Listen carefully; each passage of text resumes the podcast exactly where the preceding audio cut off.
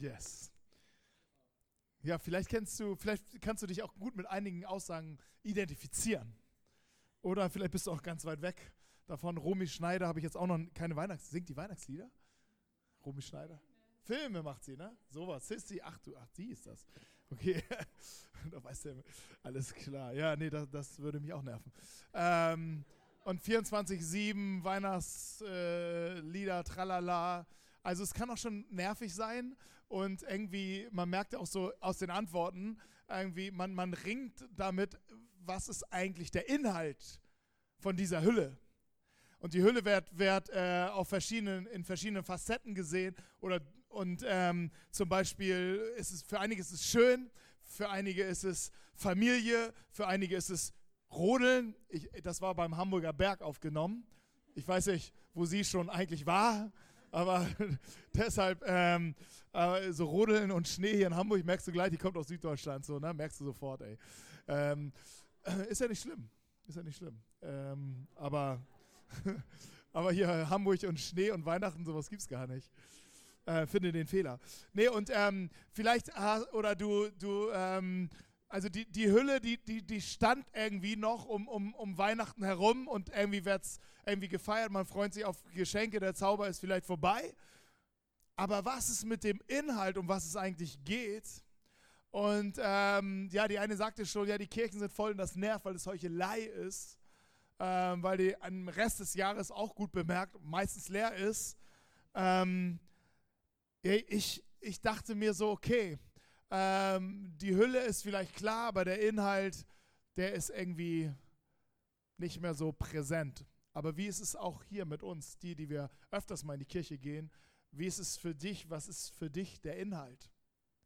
Und da merke ich selber bei mir persönlich, dass so Weihnachten ist auch inhaltlich so schnell abgehakt. Ich meine, das krasseste, wir feiern das krasseste Erlebnis in der Menschheitsgeschichte, die, die, das krasseste Geschehen überhaupt. Gott wird Mensch. Das feiern wir als, als Christen, als die, die daran glauben. Es gibt, glaube ich, nichts krasseres, ähm, dass die, Gott die Entscheidung trifft, Mensch zu werden. Ich finde die Geschichte so krass, die kann man sich eigentlich nicht ausdenken, aber sie, sie ist auch eine Offenbarung. Und ähm, aber trotzdem mache ich schnell einen Haken hinter. Ich weiß irgendwie das. Und ich frage mich, hey, ähm, wie stark ist der Inhalt eigentlich bei mir? Und wie viel ist vielleicht auch schon Hülle geworden? Vielleicht äh, die christliche Kirchenhülle, aber wie viel Inhalt ist noch davon? Und ich habe mir so gedacht, in, im Jahr 2018 soll ähm, Weihnachten für mich persönlich und vielleicht auch für dich noch mehr Inhalt werden und noch weniger Hülle.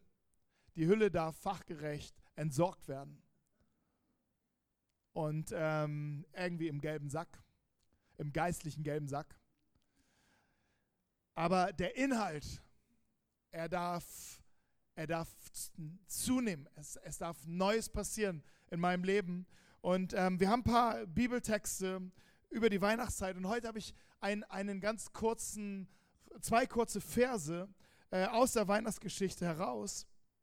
Ähm, und Weihnachtsgeschichte stehen in, in jedem Evangelium, außer im Johannesevangelium, aber im Lukas, Matthäus und ähm, Markus, sie, sie berichten von der Geburt Jesu, davon, wie Gott Mensch wurde.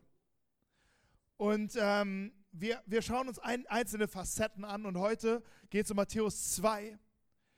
Ähm, und dann habe ich zwei Verse für euch. Jesus wurde zur Zeit des Königs Herodes in Bethlehem, einer Stadt in Judäa, geboren. Bald darauf kamen Sterndeuter aus einem Land im Osten nach Jerusalem.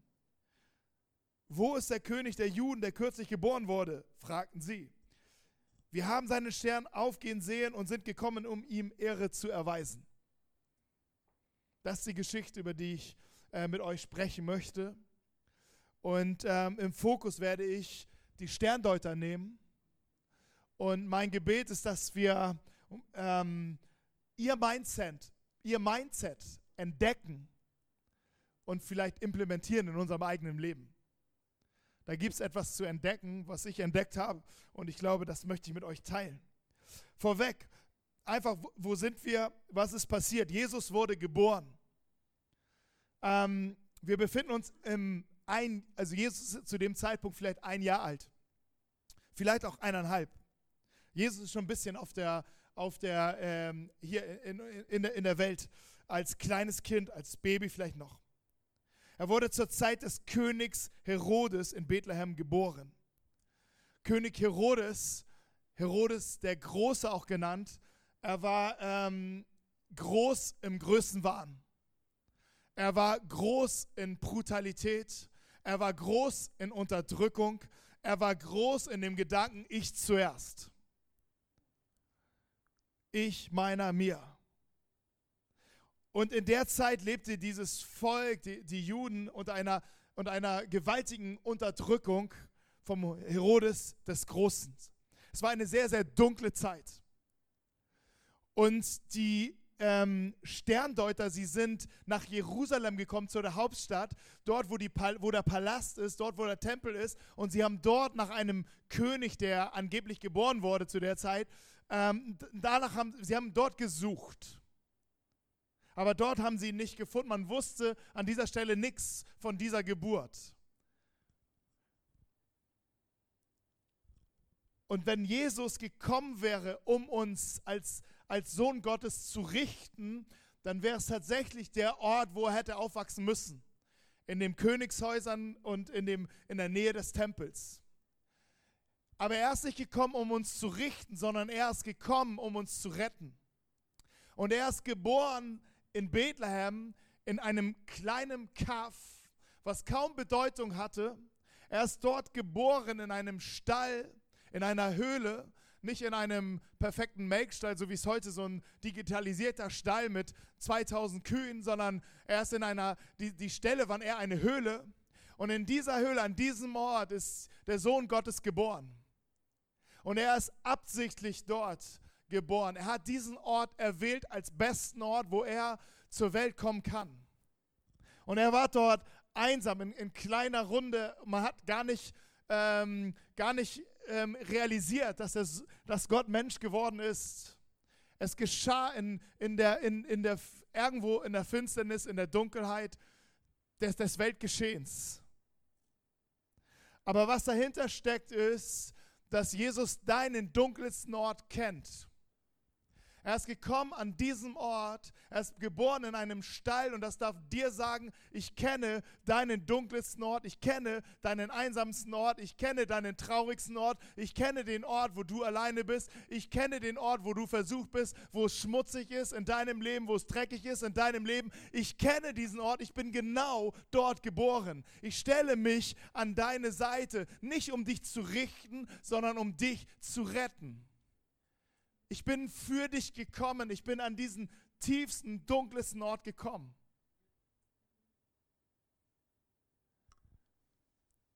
Und Jesus ist da gewesen und kaum jemand hat davon ähm, Kenntnis genommen. Noch sehr, sehr wenige. Wir wissen aus der Lukas-Geschichte, dass dort Hirten waren, die ähm, einen äh, himmlischen Chor präsentiert bekommen haben und äh, eine himmlische Vision, wo Engel sangen und, den Auftrag haben, hey, geht zu diesem Stall und ihr werdet den Retter der Welt entdecken und sehen. Und so war es auch für sie. Und jetzt sehen wir hier eine zweite Gruppe, die zu diesem zu Jesus geführt werden sollten. Sterndeuter aus dem Osten heißt es, die einen Stern folgten und die zu Jesus kamen, um ihn anzubeten. Und mit ihnen möchte ich mich ein bisschen beschäftigen. Wer waren diese Sterndeuter? Was hat sie ausgemacht? Wie gläubig waren sie zu diesem Zeitpunkt? Und ähm, was können wir von ihnen lernen? Okay, die Sterndeuter, sie waren erstmal Sterndeuter. Das ist schon mal das Erste, was du wissen musst. Aber was sind Sterndeuter? Wer ist heute noch Sterndeuter? Ähm, man hat eine lange Zeit auch ähm, gedacht, sie übersetzt mit Magier und Zauberer. Aber heute ist man sich einig, dass es eigentlich nicht ganz genau das trifft. Wenn wir an Magier und Zauberer denken, dann denken wir oft auch an okkulten Dingen, zu Recht. Aber das wäre nicht die beste Übersetzung für die Sterndeuter. Es waren eigentlich eher ähm, Astrologen und Wissenschaftler. Sie hatten wirklich einen Plan, was im Kosmos, im Universum läuft. Sie waren sehr gut ausgebildet und hatten enorme Techniken äh, für diese Zeit, dass sie wirklich Dinge sehen konnten und beobachten konnten und feststellen konnten über längere Zeiträume. Sie haben Aufzeichnungen gemacht. Sie waren wirklich Wissenschaftler, weil sie, weil sie irgendwie vielleicht einen, in, ihrem, in ihrem Inneren so einen Drang hatten, sagen, hey, das, es, es, ich will die Welt verstehen. Kennst du das? Ich will die Welt verstehen, ich will verstehen, warum ich hier bin, ich will verstehen, wer, wer, wer steckt da jemand hinter und, und wenn ja, wer könnte das sein und wenn nein, wie, wie existiert das alles? Ich möchte es wissen, ich möchte es entdecken. Mit so einem Mindset waren sie unterwegs und sie haben den ganzen Kosmos untersucht. Und sie haben die Sternbilder gesehen und, und, und, und konnten da äh, alles berichten, was da so alles los ist. Und dann gab es eines Tages einen Moment, wo alles verändert worden ist. Es gab einen Moment in, in, dem, in dem Universum, wo sie sahen, wo sie immer und sagen, hier, ist eine hier, hat hier hat es eine Veränderung, hier gibt es eine Veränderung, hier findet eine Veränderung statt, hier ist etwas Neues. Hier ist etwas, die ganze Ordnung ist jetzt anders, da ist etwas Neues. Hey, das, was immer war über Jahre und Jahrzehnte, was wir forschen, was wir uns, was wir uns an, an, angeschaut haben, etwas ist anders. Sie haben einen Stern gesehen, sie haben ein Zeichen gesehen, sie haben ein, ein, eine Überlegung angestellt und gesagt, was ist, was ist das? Weil es ist noch nie passiert. Und wir haben auch noch nie gehört, dass sich dort etwas anders ordnet. Und sie kannten viele Schriften von vielen Völkern, von vielen Nationen, von vielen Glaubensrichtungen. Sie hatten große Bibliotheken und sie lasen äh, in den Schriften von verschiedenen Völkern, von verschiedenen Stämmen und überall gab es irgendwelche Verheißungen, irgendwelche äh, Prophetien, wie, wie, das, wie die Zukunft vielleicht aussehen könnte, irgendwelche Zusagen. Und sie entdeckten, dass es dort ein jüdisches Volk gibt, ähm, zu denen sie eine bestimmte Beziehung hatten, weil die Juden mal verfolgt, ähm, gefangen genommen worden sind und dort lebten. Und irgendwie sahen sie in diesen Schriften, hey, warte mal, hier in diesem, in diesen Schriften, für uns das Alte Testament, da steht etwas, dass eines Tages ein Retter der Welt geboren wird. Vielleicht ist das sein Zeichen. Was machst du, wenn du einen Impuls bekommst in deinem Leben, der dich auf eine Spur bringen möchte, dass es vielleicht mehr gibt als dein Leben im Hier und Jetzt? Was machst du, wenn du einen Impuls bekommst, der, der, der dein Mindset vielleicht stretcht, weil es eine, eine Frage in dir entsteht, hey, ist das alles, was ich habe oder gibt es da vielleicht mehr? Ich glaube, sie schauten in den Himmel hinein, sahen diesen Stern und überlegten sich, hey, wie können wir dieser Sache nachgehen? Wenn das wirklich nämlich so ist und der Retter der Welt geboren wird, dann, dann ist die Frage, ob, was wir jetzt damit machen. Musst du kurz rangehen? Nee, okay, gut. Mache ich weiter, ne? Was machen wir mit einem Impuls, der, der irgendwie in unser Leben hineinkommt, uns auf die Spur bringt, zu fragen, hey Gott, hast du vielleicht mehr oder vielleicht fragst du auch gar nicht Gott, sondern einfach nur, gibt es mehr? Gibt es doch mehr als das, was ich jetzt habe, was ich denke, was ich glaube, was ich bin? Gibt es vielleicht einen größeren Blick über das, was ich, wo ich herkomme und wo ich hingehe, als das, was ich jetzt weiß? Ich glaube, Gott spricht über solche Impulse, auch heute noch. Wenn ich in die, in die Bibel schaue, dann, dann gab es viele, viele Impulse. Abraham, er hat eine Stimme gehört, die sagt, geh aus deinem Land und äh, in ein Land, was ich dir zeigen werde. Mose stand vor einem, vor einem Busch, der irgendwie brannte und aus diesem, er hatte eine sonderliche Begegnung an diesem Ort. Die war so, dass alle gedacht haben, du bist bekloppt geworden. Aber was machst du mit so einem Impuls? Ein Menschen heutzutage bekommen Träume und Visionen und niemand ist da, der eigentlich ihnen etwas von, von Gott sagen kann, weil in diesem Land vielleicht man gar nicht über Gott sprechen darf. Und es kommen Impulse in, in, in das einzelne Leben hinein. Manchmal vielleicht so, dass andere denken, bist du bescheuert geworden oder was ist mit dir los? Ich weiß nicht, was die Sterndeuter, als sie gesagt haben, hey, wir haben da etwas entdeckt, das ist groß, das ist irgendwie, wir müssen dieser Spur nachgehen. Ich weiß nicht, was, was die Community, die Familie gedacht haben sollen, ja, alles klar. Wieder so ein Stern, alles klar. Jetzt ist völlig vorbei. Hey, aber weißt du, was ich dir wünsche und was ich mir wünsche? Dass du ein, ein Hunger, ein, dass Gott dich segnet mit einem Hunger, mit einem, mit einem Suchen im Herzen, was solchen Impulsen bereit ist nachzugehen. Und das ist das Mindset, egal ob du schon lange an Gott glaubst oder vielleicht noch gar nicht an Gott glaubst, aber, aber du bekommst einen Impuls, weil Gott schenkt immer, immer wieder solche Impulse, solche Gedanken, solche Inspirationen. Die Frage ist nur, was machst du damit? Und es gibt leider nur zwei Möglichkeiten. Möglichkeit eins ist, okay, ich, ich schiebe das Ding zur Seite, weil irgendwie das wird ja alles durcheinander bringen. Ich kann doch jetzt nicht hier mein Zuhause verlassen und nach Bethlehem oder sonst wo hinziehen oder nach Jerusalem. Ist viel zu weit, ich habe keine Zeit. Fußball läuft auch, Champions League-Saison, hast du nicht gesehen. Ich, ich, das bringt ja alles durcheinander. Hey, wenn Gott ruft und Impulse schenkt, bringt es alles durcheinander. Regel Nummer eins.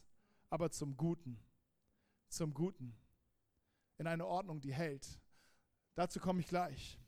Oder du gehst diesen Impuls nach und denkst, ich muss tun, was, was ich tun muss. Ich nehme das ernst. Weil vielleicht, wenn es hier in dem Fall die Sterndeuter, hey, wenn es diesen Retter der Welt wirklich gibt, diesen König der Juden, und man wusste, dieser Titel, König der Juden, ist gleichzusetzen mit dem Retter der Welt, wenn es den wirklich gibt, dann brauche ich ihn. Dann muss ich ihn suchen. Und dann muss ich mich in Bewegung setzen. Dann muss ich meinen Ort, wo ich bin, verlassen. Und hier sind wir beim Problem. Dann muss ich da, wo ich bin, ich muss loslassen, um etwas Neues zu empfangen. Und zwischen Loslassen bei den Sterndeutern und etwas Neues zu empfangen, die Begegnung mit Jesus, hat es circa ein Jahr gedauert. Das mögen wir gar nicht. Weil wir wollen gerne proklamieren, dass es heute und jetzt so ist, wie Gott jetzt hier sagt und tralala. Aber Gott arbeitet nicht so, wie du willst, sondern er hat einen eigenen Zeitplan mit deinem Leben. Er hat einen eigenen Zeitplan mit, mit meinem Leben, mit unserem Leben. Und manchmal dauert es ein Jahr. Ein Jahr, wo, wo, die, wo die Sterndeuter ihren Ort im Osten verlassen haben, sich auf den Weg gemacht haben Richtung Jerusalem, um zu suchen um dem nachzugehen. Weil sie dachten, hey, wenn das stimmt, dann brauche ich das in meinem Leben. Und das Krasse ist, wir würden gerne loslassen und sofort was Neues haben. Wir würden gerne, ich, ich bin bereit loszulassen, natürlich. Aber nur ganz kurz.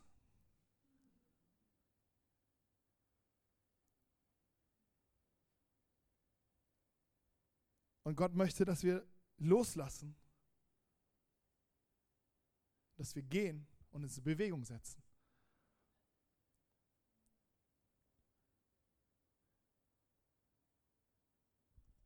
Und zwar ihm entgegen.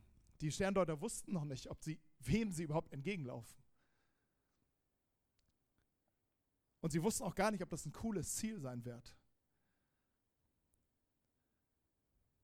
Herodes wollte sie umbringen als er in der ganzen Geschichte, als die Geschichte zu Ende geht und sie sind dann heimlich auf einem anderen Weg nach Hause gerannt. Aber sie sind mit einem Todesurteil von diesem Ort nach Hause gegangen. Sie wussten gar nicht, aber ihre Herzen, ihre Herzen waren, sie haben den König der Könige gesehen. Sie haben Gott wurde Mensch gesehen. Sie haben den Retter gesehen und sie haben ihn in ihre Herzen ähm, bleibend hineingeholt. Sagt, hey, dazu komme ich gleich. Aber wir sind noch an dem Punkt, dass die Sterndeuter ihr Zuhause verlassen haben um etwas Neues zu empfangen. Und egal, ob du Jesus schon lange kennst oder vielleicht gerade einem Stern nachgehst und überlegst, vielleicht ist es wahr, dass es was andere mir erzählen. Es hat immer damit etwas zu tun, dass wir etwas loslassen. Du kannst nicht deinen ganzen Hausstand mitnehmen und dein ganzes Leben mitnehmen in das, und das Jesus irgendwie integrieren, sondern Jesus fordert uns heraus, loszulassen. Hey, was ist denn das Zuhause von denen gewesen? Was ist dein Zuhause? Was ist mein Zuhause? Es sind meine Familie, meine, meine, meine Leute um mich herum. Und man kann sich so, so sehr einrichten in dem Ganzen. Und Gott hat nichts gegen deine Familie, er liebt sie noch mehr als du. Er ist noch viel mehr für deine Freunde als du. Er ist noch viel mehr für deine Kinder als du. Und manchmal halten wir uns an diesen Leuten fest. Was dir nicht gut tut und der anderen Person auch nicht, auch deinen Kindern nicht und deinen Freunden nicht, deinen Frauen nicht, deinem Mann nicht. Es ist heilsam, manchmal etwas loszulassen. Weil wenn du loslässt, tust du es, weil du jemand vertraust, der dich in, die, der dich in der Hand hält. Und der dich wirklich in der Hand halten kann. Und der wirklich nicht loslässt. Aber vielleicht ist es auch deine, dein, dein, wie du dich eingerichtet hast in diesem Leben. Vielleicht ist es dein Haus, dein Garten, deine Wohnung, dein, dein, da wo du stehst, deine, deine, deine, deine Zukunft, die du planst. Und sagst, das halte ich fest. Und Jesus, oder es kommen Impulse, die dich in eine andere, in etwas hineinführen und du, du denkst, okay, gehe ich jetzt diesem Impuls nach, der, der sich schlüssig anhört, aber der muss sich loslassen. Ich möchte dich ermutigen, loszulassen, weil es immer wieder ein Moment ist, wo du dein Leben in die Hände Gottes gibst. Immer wieder ein Moment, wo du proklamierst, okay Gott, ich bin in deinen Händen. Komme, was wolle, aber ich bin in deinen Händen. Ich vertraue dir. Und das ist Risiko. Es ist ein bisschen Risiko, aber hey, Jesus ist, ist zwar nackt gekommen, aber äh, als Baby, als in, fast unbedeutend, aber er ist nicht mit leeren Händen gekommen. Er ist gekommen, um dein Leben wirklich zu segnen und wirklich stabil zu machen und wirklich zu kräftigen und zu stärken und Sicherheit zu geben, die, die du dir gar nicht aufbauen kannst. Wir denken ja in unserer kleinen Insel, in unserer kleinen Welt, wir können unser Leben selber bauen und gestalten, so wie wir wollen. Und dann beten wir zu unserer Schande noch, dass Gott das segnet obwohl Jesus sagt, dein Wille geschehe. Hey, aber leben wir dein Wille geschehe? Wir wollen es, wir haben Sehnsucht danach, wir haben auch die Impulse danach, aber wir leben nach mein Wille geschehe und Gott segne dies.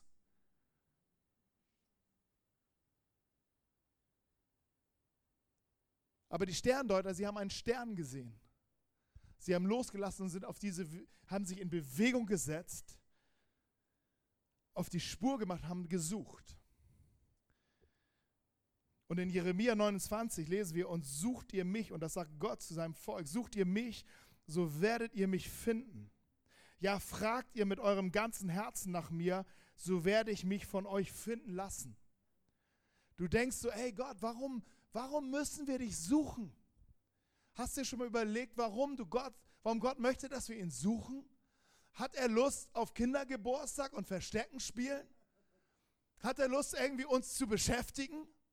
Weißt du, warum du ihn suchen musst? Damit du deinen Ort verlässt, wo du dich eingerichtet hast. Hey, deshalb stellt er sich hier hin und sagt, ich bin hier und kommt dir nicht entgegen, sondern sagte, such mich. Er sucht mich, weil er möchte dich in Bewegung setzen, damit du anfängst, Gott, wo bist du? Wo, wo, wo, wo, wo, wo sind die Impulse? Ich möchte diesen Stern nachgehen. Der Grund ist, weil du den Ort verlassen sollst, da wo er nicht reinkommen kann, weil er etwas Besseres für dich hat, etwas Größeres. Aber er sagt ihr, wenn ihr anfangt mich zu suchen, ihr werdet mich finden. Und sie haben ihn gefunden. Hey, sie waren in dieser Stadt Jerusalem, weil sie dachten, ein König wird im Könighaus geboren. Im Könighaus wusste man aber nur, nee, also wenn ihr den meint, äh, diese Geschichte, das soll irgendwie in Bethlehem passieren. Aber wir haben keine Ahnung. Sie sind nach Bethlehem gekommen und haben Jesus gefunden. Und dann sahen sie Jesus und das ist der Moment des Glaubens, wo du auf einmal weißt, es ist wahr, es ist Realität, es ist in meinem Leben. Jetzt und hier. Jetzt und hier ist der Glaube da. Und sie sahen das Kind, der war eins, eineinhalb Jahre alt. Und das heißt, sie, sie, sie kamen, um ihn anzubeten. Aber das Wort, was hier steht, ist noch viel stärker als anbeten. Sie nahmen nicht ihre Gitarre, ihr Keyboard und spielten Holy Night oder was? Und sagten, hey, ähm, cooler Junge, so, mit deinem lockigen Haar und so, Tannenbaum, tralala. Sangen sie nicht. Keine Weihnachtslieder. Wie sie ihr erstes Weihnachten erlebten, war sie, sie beugten sich, sie beugten sich und sie warfen sich zu Boden. Eine Geste, die du nur dann tust, wenn du weißt, dieser ist größer als ich. Dieser ist mächtiger als ich. Diesem gebührt alle Ehre. Dieser ist der König aller Könige. Und sie sahen es, sie wussten es. Hey, vielleicht haben im Kindergarten in der Krippe schon andere Jesus gesehen und dachten, wer ist er denn? Und vielleicht hast du auch schon mal von Jesus gehört und dachtest, ja, wer soll das denn sein? Aber dann kommt der Moment, wo du eine innere Offenbarung hast und weißt, wer Jesus ist. Aber dazu mussten sie den Ort verlassen, ihn suchen, diesen Impuls folgen. Und die Impulse hören nicht auf. Auch wenn wir mit Jesus unterwegs sind, Gott schenkt immer wieder Impulse.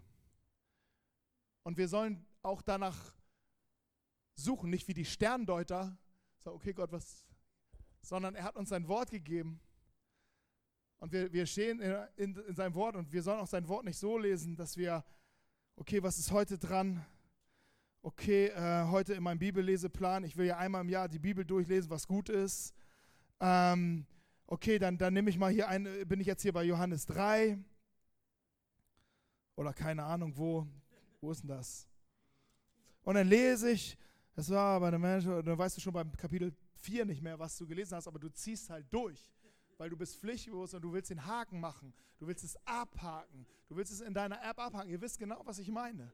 Du willst es abhaken, du willst es schaffen, du willst denken, so ja, ich habe heute in der Bibel gelesen. Und wenn ich dich frage, was hast du in der Bibel gelesen, sagst du nein. Und weißt du was, weil du nicht auf die Impulse hörst. Weil manchmal kommt der Impuls bei dem ersten Vers. Wir wollen aber, wir ziehen weiter durch, aber der Impuls ist schon da und du sollst an dem Impuls stehen bleiben. Vielleicht denkst du, okay, ich mache jetzt mal hier was ganz Einfaches, Johannes 3, Vers 16, sagst du, okay, so sehr hat Gott die Welt geliebt. So, und irgendwie merkst du, es spricht dich an. Okay, Gott hat mich geliebt. Aber du willst eigentlich weiterlesen, weil du musst es ja abhaken, pflichtbewusst wie du bist. Hey, aber höre auf die Impulse, die kommen, wenn du sein Wort liest. Vielleicht möchte er dich, möchte er dein Herz in dem Moment weitermachen durch dieses eine Wort. Und die anderen Verse waren nur eine Hinführung. Und Gott selbst ist völlig Latte, ob du das verstehst von 1 bis 15, weil er wollte dich 16, 16 haben, dass du verstehst, wie sehr er dich liebt für diesen Tag heute. Das sind die Impulse, die kommen aus seinem Wort. Vielleicht hast du die Impulse auch im Gespräch mit jemand anderem und du merkst, okay, wow, warte mal, das, das muss ich mir merken, das, ist, das spricht in etwas hinein. Und die Frage ist, wie, wie, wie sehr gehen wir diesen Impulsen nach? Wie sehr geben wir diesen Impulsen Raum? Wie sehr geben wir dem, dem Raum und sagen, Gott, dein Wille soll immer geschehen in meinem Leben. Ich weiß, das Gebet ist das heftigste Gebet, was du sprechen kannst. Dein Wille geschehe. Hey, wenn wir alle das beten würden, dann, wenn ich das beten würde, ey, weiß ich nicht, was passiert, aber ich weiß, ich bete noch viel zu viel, mein Wille, segne mein Wille. Und weil du ja in mir bist, ist es ja auch dein Wille und, und Gott sagt bla bla bla. Weißt du? Mein Wille oder dein Wille. Und er fordert uns heraus, herauszutreten und ihn immer wieder zu suchen. Das ist ein himmlisches Versteckspiel mit ihm. weil er etwas Besseres für dich hat. Weil er sagt, ich habe mehr für dich. Ich habe mehr für dich. Ich habe mehr für dich. Paulus schreibt irgendwann, ich, du bist gesegnet mit allen himmlischen Segnungen. Hey, das Ding ist so groß, dass wir uns nicht mal angucken, was das ist. Wir kaufen uns vielleicht ein Buch, wir sind gesegnet mit allen himmlischen Segnungen, stellen es ins Regal und denken, wow, das ist ganz schön viel. Dickes Buch. Aber Gott möchte, dass diese Segnungen, dass du sie nicht im Himmel irgendwann bei ihm in seiner Gegenwart entdeckst und denkst, ja, das wäre ja schön gewesen, sondern sie sind fürs Hier und sie sind fürs Jetzt. Und Gott führt uns dorthin, Step by Step, Impuls für Impuls, Stern für Stern, Wort für Wort. Und mein Gebet für diesen äh, Weihnachten, dieses Weihnachten ist, gib uns, neu, gib uns mehr Inhalt. Gib uns mehr Sterndeuter-Mindset. Gib uns mehr diese Entschlossenheit. Schenk uns neu diesen, diesen Hunger danach. Schenk uns mehr diese Bereitschaft zu beten. Schenk mir mehr diese Bereitschaft zu beten. Dein Wille geschehe. Dein Wille geschehe. Nicht ich, ich zuerst. Herr Jesus spricht prophetisch über Trump und über mein Leben wem sein eigenes Leben über alles geht. Oder in der Ulf-Übersetzung, wer sagt American First, wer sagt Ulf First, wer betet Ulf, es Wille soll geschehen, sagt Jesus, der verliert es. Wer aber in dieser Welt sein Leben loslässt, wer sagt, ich bin für andere da, wer sagt, dein Wille soll geschehen in meinem Leben, weil du bist mir genug. Ich habe alles, was ich brauche. Ich brauche nicht mehr. Ich möchte alles das, was ich habe, geben. Wer das betet, der wird für das ewige, der wird es für sein Leben, für das ewige Leben in Sicherheit bringen. Er wird ewiges Leben empfangen, heißt es in einer anderen Übersetzung. Schon im Hier und im Jetzt. Jesus möge uns einen größeren Blick schenken. Einen größeren Blick.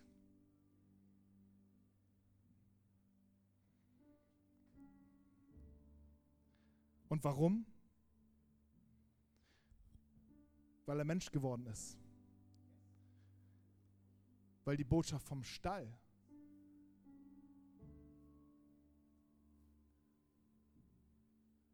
noch weitergegeben werden soll. Weil es aus der Krippe auch im Heute noch herausruft, komm so wie du bist. Und weil wir als seine Kirche dieses Organ sind, was ruft, komm so wie du bist, zu diesem Stall, zu dieser Krippe, zu dem Ort, wo Gott Mensch geworden ist, für dich und für mich für uns. Amen. Ich würde gerne mit euch beten und ich würde euch gerne segnen. Und ich stelle mich auch unter diesen Segen, dass Gott uns einfach hier neu, neu berühren darf. Dass er unser Mindset nochmal neu noch verändern darf. Dass wir bereit sind zu beten, dein Wille geschehe. Hey Leute, glaubt mir, ich glaube, ich bete, das ist auch für mich. Vielleicht können wir zusammen dazu aufstehen. Und ich muss gerade an dich denken, vielleicht bist du auch hier und denkst, ey, ich erkenne jetzt allmählich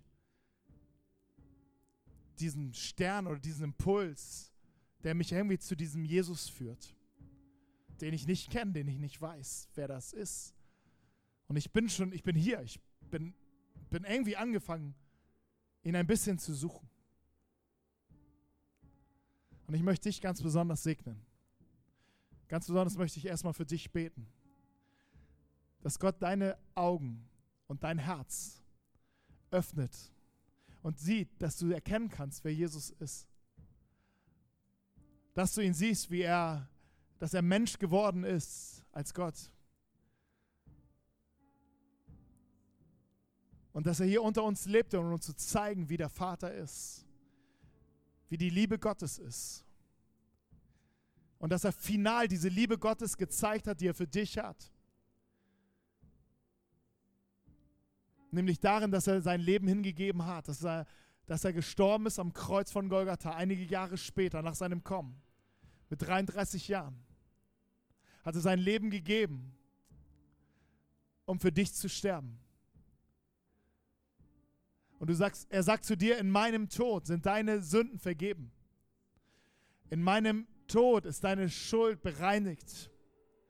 In meinem Tod spreche ich dir Vergebung zu und Versöhnung. Und wenn du glaubst, ich mache dich zu meinem Kind, zu meinem Sohn und zu meiner Tochter. Und ich lebe, weil ich auferstanden bin von, von den Toten am dritten Tag und ich spreche dir Leben zu. In jeder Dunkelheit, in jeder Finsternis, in jeder Traurigkeit, in jeder Abhängigkeit, in jeder Sucht. Ich spreche dir Leben und Freiheit zu. Ich liebe dich und ich bin glücklich über dich und voller Freude.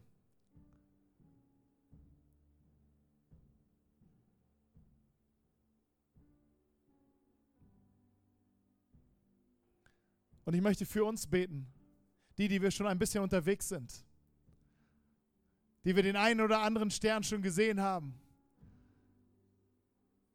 Manchmal sind wir gefolgt und manchmal haben wir es lieber sein gelassen, weil wir uns schon eingerichtet haben und das Loslassen uns schwer fiel. Manchmal haben wir uns daran gewöhnt zu beten, mein Wille geschehe und nicht mehr dein Wille geschehe. Und ich bete für uns, dass dass Gott uns einfach neu erweckt in diesen Tagen.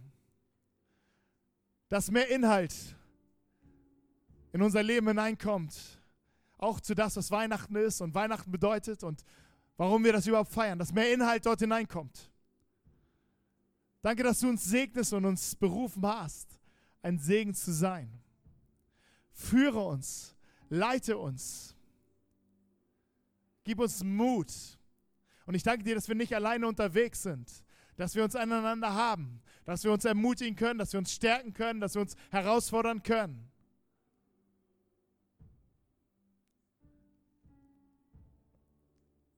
Danke, Jesus. Danke, Jesus.